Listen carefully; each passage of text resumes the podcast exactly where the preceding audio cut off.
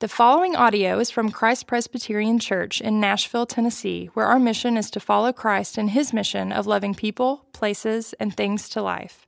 For more information about Christ Presbyterian Church, please visit christpres.org. Today's scripture reading is from Mark 14, verses 12 through 21. And on the first day of unleavened bread, when they sacrificed the Passover lamb, his disciples said to him, where will you have us go and prepare for you to eat the Passover? And he sent two of his disciples and said to them, Go into the city, and a man carrying a jar of water will meet you. Follow him, and where, wherever he enters, say to the master of the house, The teacher says, Where is my guest room where I may eat the Passover with my disciples? And he will show you a large upper room furnished and ready. There prepare for us. And the disciples set out and went to the city and found it just as he had told them, and they prepared the Passover. And when it was evening, he came with the twelve. And as they were reclining at the table and eating, Jesus said, Truly I say to you, one of you will betray me, one who is eating with me. They began to be sorrowful and to say to him, one after another, Is it I? He said to them, It is one of the twelve one who is dipping bread into the dish with me. For the Son of Man goes as it is written of him, but woe to that man by whom the Son of Man is betrayed. It would have been better for that man if he had not been born. This is the word of the Lord. Praise, Praise be, to, to Christ. Christ. Thanks, Olivia. Well, good morning, everybody. We're in uh, the season that uh, Christians all over the world refer to as Lent. It's the 40 days leading up to Easter, and it's a season of reflection uh, on a couple of things that, that uh, John Newton, the, the writer of the hymn Amazing Grace, said as he was about to die I am a great sinner, and Jesus Christ is a great Savior.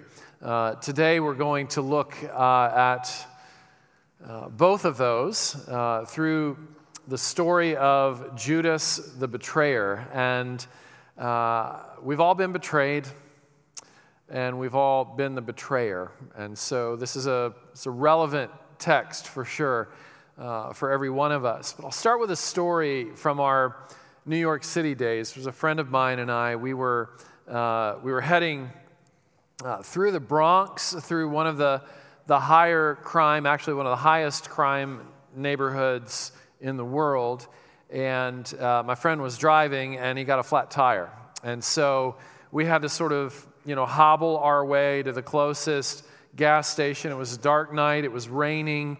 Uh, we didn't know anybody in the area and the community. We were completely dependent on, on somebody to help us. He didn't have a spare, so the tire needed to be fixed or replaced or something. And so we stop at this gas station. We're looking around. We don't really know who's going to help us. And out of the bushes, comes this man uh, dressed in a, a plastic trash bag.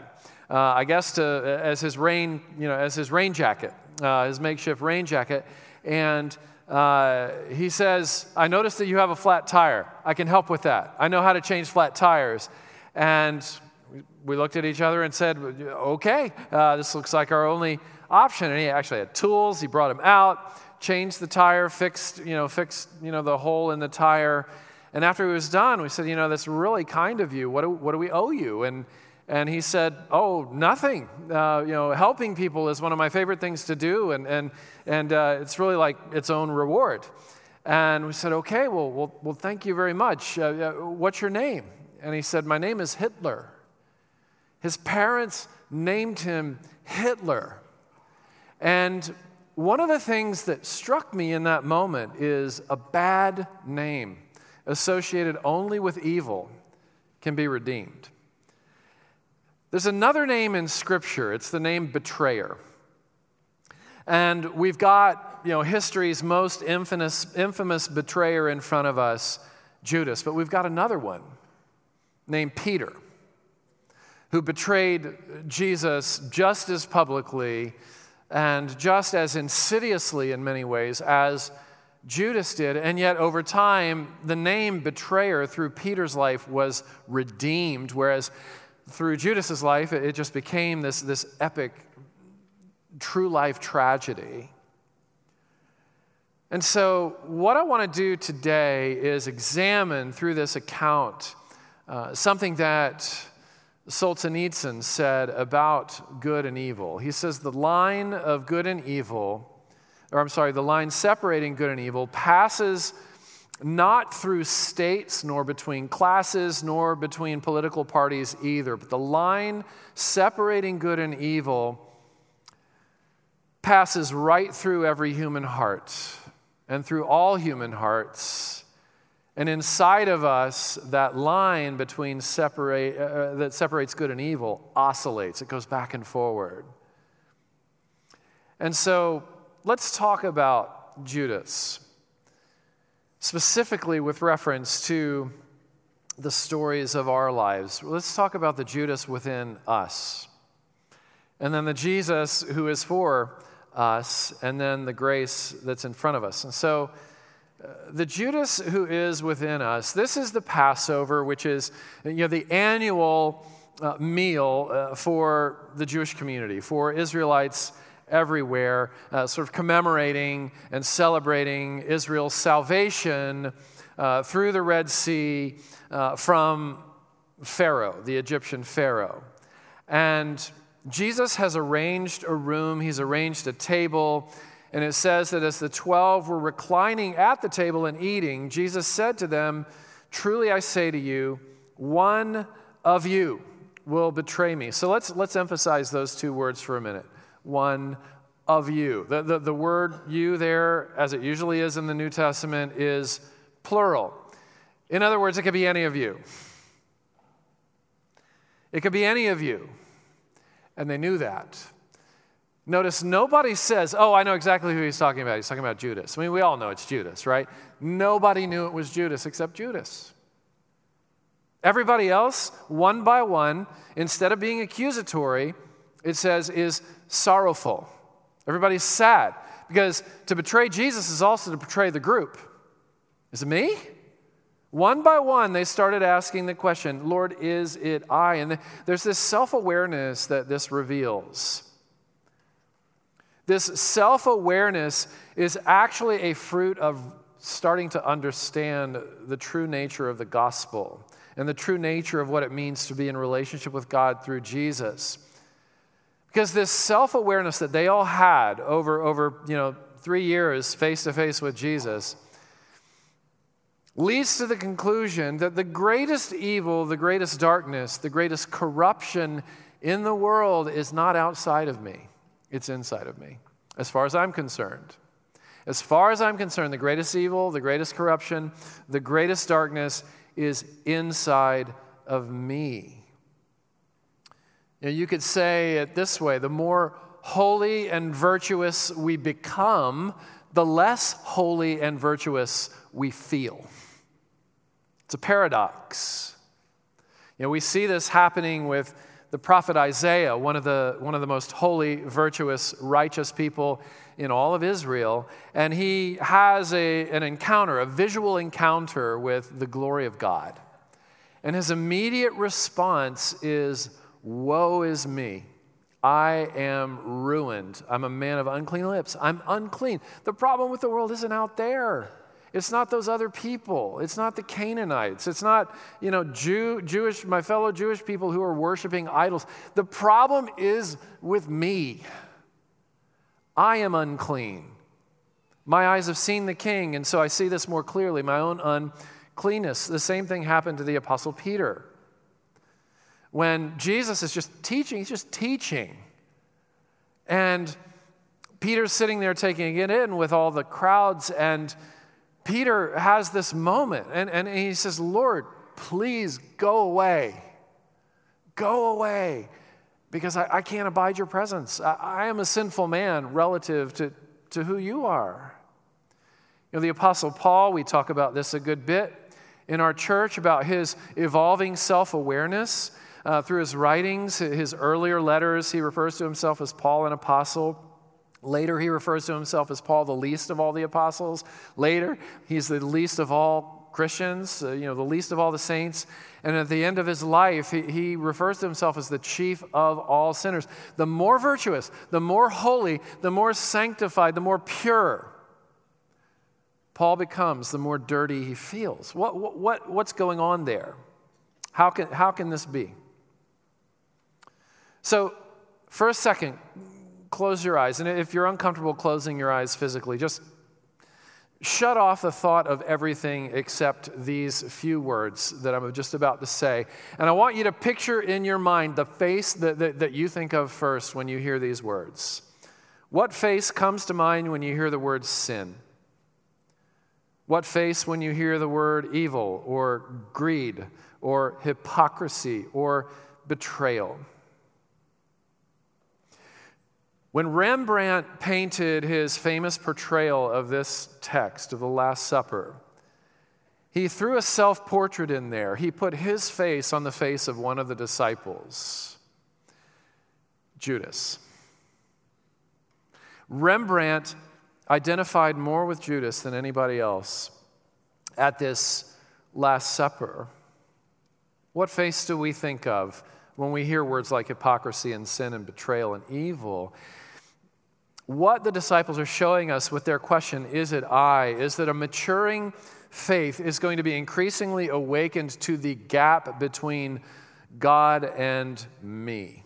And, and over time, the first face I'm most likely to see as I mature is not going to be somebody else's face, whoever the Judases are in my life, but my own. That's part of what maturing looks like. Mel Gibson's another example, The Passion of the Christ, which is you know, his, his artistic portrayal of, of, of Christ you know, and his death and, and the events leading up to his death. And there's one, one appearance that Mel Gibson makes in the movie The Passion of the Christ. And it's only one part of Mel Gibson it's his hand holding the hammer, uh, driving the nail into Jesus Christ on the cross. Gibson is, is identifying with the betrayers is it I? Is, is, if you've never asked that question, you haven't understood the gospel yet. If you have understood, asked that question, if you came in even in this sanctuary today, asking that question, you are not far from the kingdom of God. It actually might be a sign that you're in. There's this, this, this humility and this, this raw, awakened honesty about the darkness that's inside of us that Christ you know, creates both you know, the, the, the climate and, and the safety and protection for us to be that honest. You know, you hear the words, one of y'all will betray me. The, the, the more awake you are to reality, the, the, the first thing you're going to think of is, is not Judas, but you. You know, the way that we respond to criticism you know, is really revealing as well because you know, early on in the maturing process, if somebody offers a critique, even a constructive one, we, we, we sort of bow up and we say, How dare you? But over time, as we grow and mature, and somebody offers a critique, the more mature we are, the more likely we're to say, Is that all you've got? You don't know the half of it.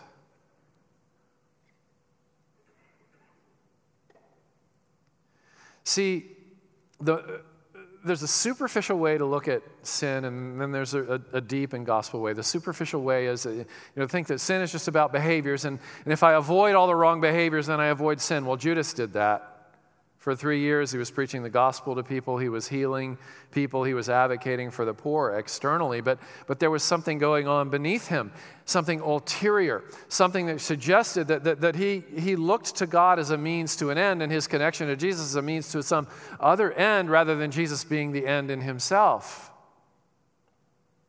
You know, in the same way that I started drinking coffee in college, not because I had any interest in college, but I had interest in a girl that liked coffee. Over time, eventually I fell in love with coffee. I can't start a day without it. Even if I have the flu, I'll, I'll suck some down because I just, there's something in me that just feels like I have to have it, right? I drink it for its own sake, but it didn't start that way. Judas never obeyed or followed Jesus for his own sake. There was always something ulterior going on underneath there. And, and we get a clue as, as the, uh, the telling of his story unfolds that his chief motivation was economic. He was the treasurer of the money bag. You know, he's the one who kept the money bags that, that funded Jesus and the disciples in their ministry and that funded their, their ministry to the poor as well. And it says that Judas would regularly dip his hands into the money bag and take it for himself. When he sells Jesus out, when he betrays Jesus, he does so for 30 pieces of silver, which was the standard price for a slave during the, those days. It gives new meaning to, to, to, to Paul the Apostle's words. You know, that there are some who look at godliness as a means for financial gain. Maybe Paul was thinking of Judas when he wrote those words. Or maybe Paul was thinking of Paul, who knows? But what we're talking about here is, is what Nietzsche referred to as the will to power. There, there, there's, there's a driving force to gain leverage, to gain power, to gain uh, uh, reputation that, that masks itself in religion. That's what's going on with Judas. He's never interested in getting the face of God, he's just interested in getting whatever God can deliver to him.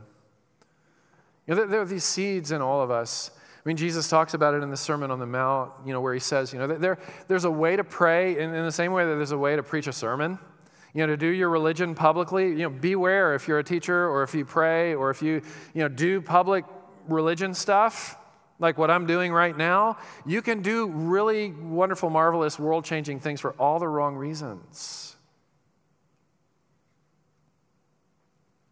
Ambition in the heart is a tricky thing.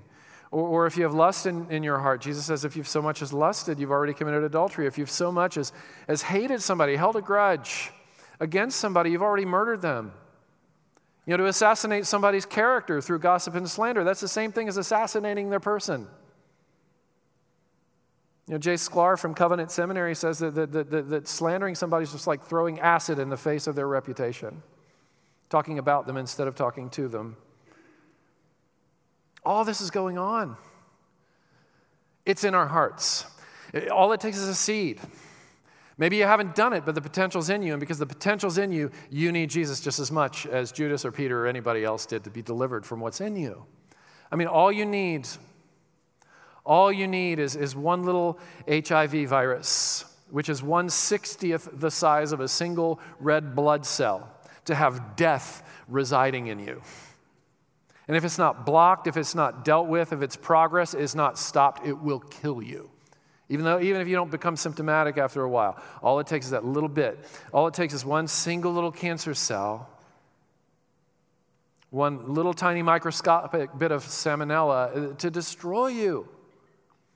The same is the case with the seeds of sin. You remember Andrea Yates, 2001, the, the, the mother who had, you know, this moment of, of, of, of panic as a mother, and, and she felt completely overwhelmed as the mother of five young children, and she drowned all five of them. Do you remember that story? I remember we were, uh, Patty and I were in a, in a small group, Bible study group, um, during that season, and we, we, we met with our small group a couple nights after this tragic story broke. And somebody in the group said, I, I, don't know how, I don't know what brings a person, how could you possibly, what could possibly bring you to this, the place where you could do something like that? And, and, and, and one of the women in the group, who, who we knew as one of the kindest, most invested, tender-hearted mothers in the whole group, raised her hand and said, I could have done it. Could have been me. I have those moments all the time where I'm triggered and, and I'm terrified uh, about, what, about the tornado that happens in me when, when my kids noise and their out of controlness triggers me. I'm terrified of what I have the potential. I could have been me. See, does that surprise you? That, that, that a tender hearted mother, Christian woman, would admit something like that publicly? Is it I? That is the most Christian question that somebody could ever ask. But there's hope. It's not just the Judas that's within us, there's also the Jesus who is for us. He doesn't just say, One of you will betray me. He says, One, just one of you, is going to be named the betrayer. One of you, and only one of you, is going to be named the son of perdition. So take heart. All of you who are asking if it's me, the very fact that you're asking that question, is it I, is an indication that you're not. That person. Let's look first at Jesus' kindness to the one, though. This is staggering. You know, Jesus, long before this night, knew the identity of the person that was going to betray him. He knew it was Judas. And in that moment, Judas knew it was Judas. And yet, Jesus invites him to the meal. He invites him to the most you know, intimate, important, historic feast ever. He invites him into the inner ring of that moment, knowing that he was going to be betrayed. And the other thing that happens is Jesus does not out him. He doesn't disclose to the other disciples, oh, it's going to be him. There's no gossip, there's no shaming, there's no scolding, there's no piling on, none of it. It's as if Jesus is saying, by saying to the group, he's, he's protecting Judas. He's protecting the name, the good name of a bad man. In the same way that two of Noah's sons covered him up when he got drunk while the other wanted to expose him. There's something powerful about protecting even the name of, of the one who would betray him. It's as if Jesus is secretly saying to Jesus, I see you, I know what you're up to, and I know what you're about to do. We both know it, but I'm not going to humiliate you. You're going to do things that, that are going to hum- humiliate me, but I am not going to humiliate even you. You know, Donald Carson, uh, Trinity theologian from Chicago, says that this is the final act, this is Jesus' final act of courtesy and love toward Judas. And Tim Keller says about this text that Jesus does not want to shatter Judas, he wants to melt him. He doesn't want to condemn him, he wants to convict him. This is perfect thread the needle gentleness, the most amazing meshing of justice and sensitivity. You know, you go all the way to the end when, when, when, when Judas is, is in the act of betraying Jesus with that dreadful, tragic, terribly ironic kiss. And, and, and Jesus turns to Judas and he says, Friend, do what you've come to do that crazy? Why on earth? I think the answer to the why on earth question is right here in verse 21 in the word woe. You know, Jesus says, Woe to that man by whom the Son of Man is betrayed. It would have been better for that man if he had not even been born. Now, this word woe is a compassion word. It's not a shaming, scolding word, it's a compassion word. It's as if he's saying, Oh, Judas. Oh. Deep sigh. You know, Jesus is sitting here having spent three solid years with Judas, having created Judas, and he's foreseeing the tragic end for this pathetic man. And the, most tragic thing about Judas is that Judas agrees with Jesus. It, it, it would have been better if I hadn't even been born. And he, he goes off all alone, isolated, alone in the world, and takes his own life. Utterly tragic. Do you have compassion for Judas? Or are you one of those people who, you know, you believe in hell because Jesus talked a whole lot about it, but you're actually glad it's there for other people? In my world, that's what you call a non Christian, somebody who thinks that way somebody who delights in the death and perishing and tragedy and torture of somebody that, you know, is not on your good side. In Ezekiel chapter 33, the Lord says this As I live, declares the Lord, I have, I have no pleasure in the death of the wicked but that the wicked turn from his way and live. Turn back, turn back from your evil ways, for why will you die, O house of Israel? Why? Eh, eh, eh, maybe you're one of those folks in here kind of wrestling with things. And maybe you're, you've come to the place, or maybe you're almost about to come to the place where, where you're saying, you know what, Christianity, not for me. You know, there's this and this and this, just I, I can't get on board with this and this and this. I, I want to urge you to, to know for certain what you're walking away from before you do. Because what you're walking away from, what Judas walked away from ultimately is this love, freedom, the undoing of shame and every negative verdict against you that people hold against you and that you hold against yourself. The undoing and unraveling of all of those negative verdicts and all of that shame. A community that's life giving and, and, and, and, and, and the promise that you'll live forever. And that whatever torture you're going through, whatever isolation, whatever emotional you know, thing that's going on in you, whatever alienation you're experiencing, obliterated. World without end, that's, that's the future. That's the worst case scenario for those in Christ. That's what you would be walking away from. You know, judgment in the Bible, if you go to Romans 1, there's a very passive dynamic to, to, to judgment. Judgment is when God says, okay, you want me to stop pursuing, I'm going to stop pursuing you now.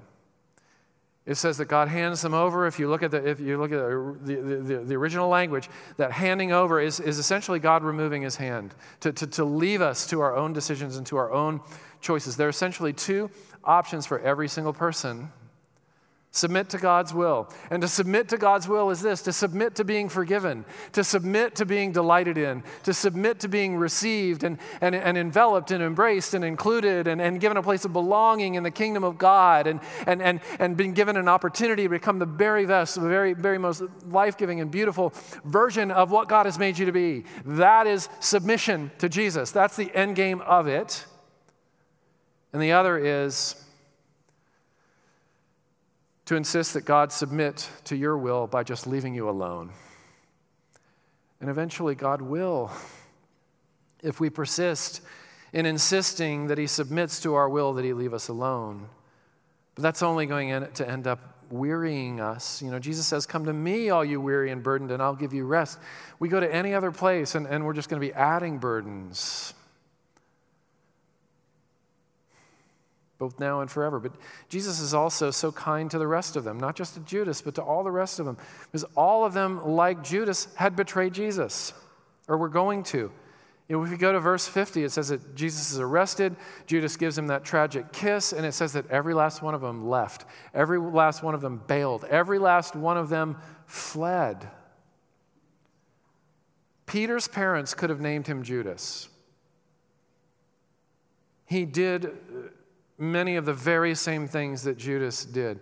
This is the nature of Peter. He's duplicitous.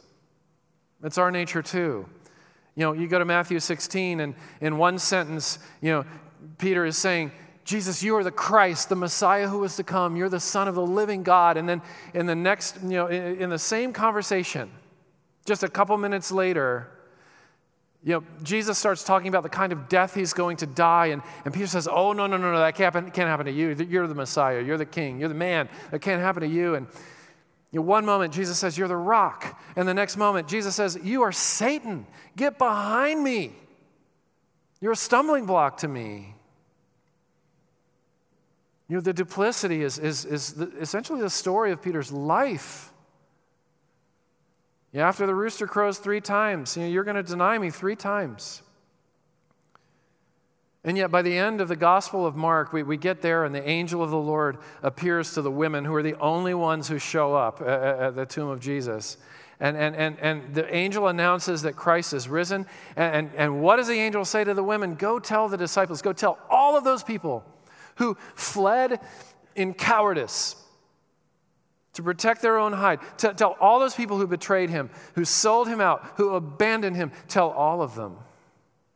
I'm coming to them. Tell especially Peter. Tell the others and Peter. It says in Mark that I'm coming to them to meet with them in, ba- in Galilee, to assure them of my love, to comfort them, that they are not defined or reduced in my mind or in my heart to the very worst things that they've done. And then he offers to Peter a triple conviction Do you love me? Do you love me? Do you love me? What a hard question that is to be asked after you've betrayed Jesus three times. Yes, Lord. Yes. Yes. And then triple grace. I've got a job for you to do. We're not done yet. Go feed my lambs. Go feed my sheep. Go feed my lambs. You're my guy. The grace that's in front of us is the same grace that was in front of Peter on that resurrection day.